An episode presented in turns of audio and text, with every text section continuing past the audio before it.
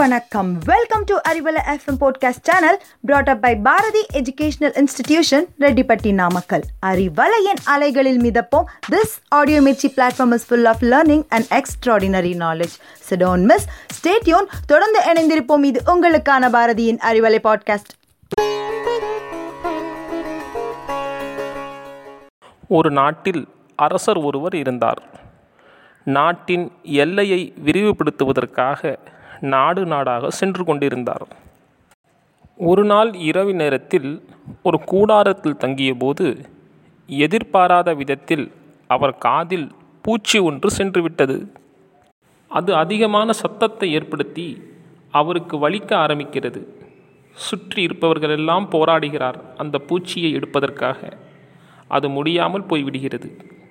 அரண்மனைக்கு அழைத்து வரப்படுகிறார். ராஜ வைத்தியரை அழைத்து ஒரு மூலிகை சாறை எடுத்து அவர் காதில் ஊற்றி சிகிச்சை செய்கிறார்கள். பூச்சி வெளியே வரவே இல்லை.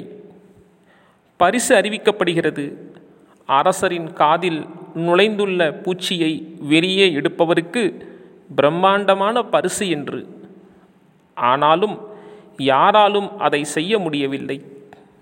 அந்த பூச்சி காதில் ஏற்படுத்தும் சத்தத்தினால் அரசர் சாப்பிடாமலும் இருக்கிறார். மெலிந்து போகிறார். அவருடைய முகப்பொலிவும் இழந்துவிட்டார். படுத்த படுக்கையாகவே இறுதியில் அவர் ஆகிவிட்டார். இப்படி இருக்கக்கூடிய சூழலில் அவர் மனதில் ஒரு எண்ணம் தோன்றுகிறது. நாம் அவ்வளவுதான் நம் வாழ்க்கை முடியப் போகிறது. அதனால் தனது ஒரே மகனை அரசராக்க வேண்டும் என எண்ணி பயிற்சி அளிக்க ஏற்பாடு செய்யும் அளவுக்கு போய்விடுகிறது.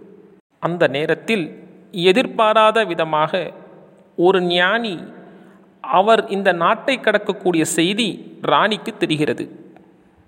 உடனே ராணி அவரை அணுகி தனது கணவனின் அவல நிலையை சொல்லி எப்படியாவது தன்னுடைய கணவனை காப்பாற்றிக் கொடுங்கள் என்ற வேண்டுகோளை விடுக்கிறார்.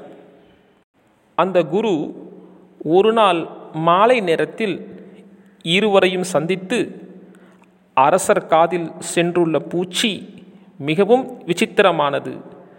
அதை வெளியே எடுக்க வேண்டுமென்றால் மிகவும் தீவிர சிகிச்சை அளிக்க வேண்டும் என்று கூறினார். இங்கிருந்து மிகவும் தொலைதூரத்தில் உள்ள ஒரு காட்டுக்குள் அரிய வகை மூலிகை ஒன்று உள்ளது. அதை என்னுடைய சீடர்களில் ஒருவரை அனுப்பி அதை எடுத்து வரச் சொல்கிறேன். ஒரு மூன்று வாரம் பொறுத்து கொள்ள வேண்டும். என்று கூறியவுடன் அரசர் உயிரை கையில் பிடித்து கொண்டு இருந்தார். ஒரு நாள் இரவு நேரத்தில் அரசரின் காதில் இந்த விசேஷமான மூலிகையின் சாறை இந்த குரு காதில் ஊற்றிவிடுகிறார். சிறிது நேரத்தில் அந்த பூச்சி வெளியே வந்து விடுகிறது. அந்த பூச்சியை அரசரிடம் காட்டுகிறார். அதை பார்த்த உடனேயே அரசருக்கு நோய் குணமடைந்து விடுகிறது. பழையபடி நன்றாக சாப்பிட ஆரம்பித்து விடுகிறார்.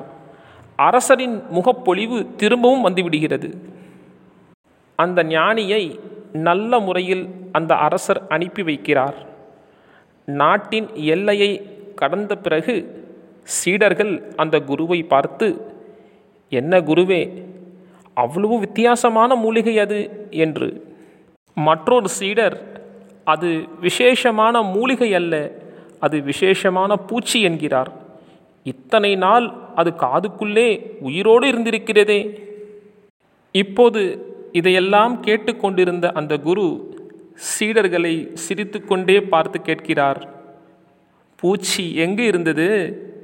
அரசருடைய காதுக்குள்ளே என்கிறார்கள். அதுதான் இல்லை.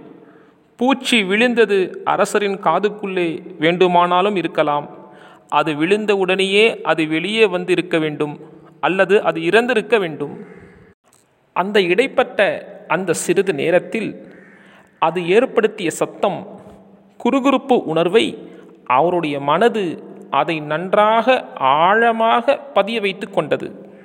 இதுநாள் வரைக்கும் அரசர் அவருடைய காதுக்குள் அது ஏற்படுத்துவதாக எண்ணிக்கொண்டே இருந்திருக்கிறாரே தவிர வேறு எந்த பிரச்சனையும் அவருக்கு இல்லை என்று குரு கூறினார் இதுதான் பிரச்சனை.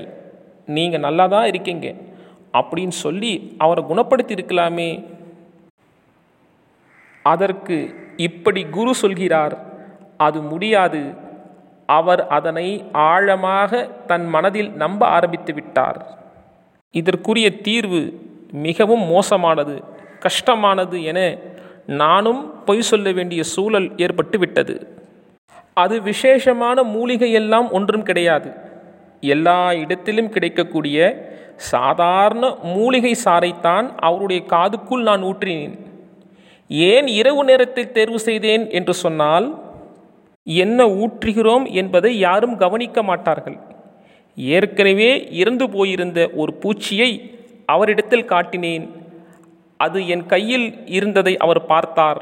அவருடைய நோய் குணமடைந்து விட்டது. ஆக நண்பர்களே எல்லாவற்றுக்கும் நம் மனசுதான் காரணம். இந்த உலகத்தில் இருக்கிற மனுஷங்களுக்கு இருக்கக்கூடிய மிக மோசமான நோய் எங்கே இருக்குன்னா நம் மனசுக்குள்ளே தான் இருக்குது. காதுக்குள்ளே போன பூச்சிகள் அது இறந்து போய்விடுகின்றன. ஆனால் நண்பர்களே நம் மனதுக்குள் இருக்கின்ற பூச்சிகள் நம்மை தினம் தினம் சாகடித்து கொண்டிருக்கிறது. வாழ்க வையகம் வாழ்க வளமுடன் என்று கூறி உங்களிடமிருந்து விடைபெறுவது முனவர் ஜான்.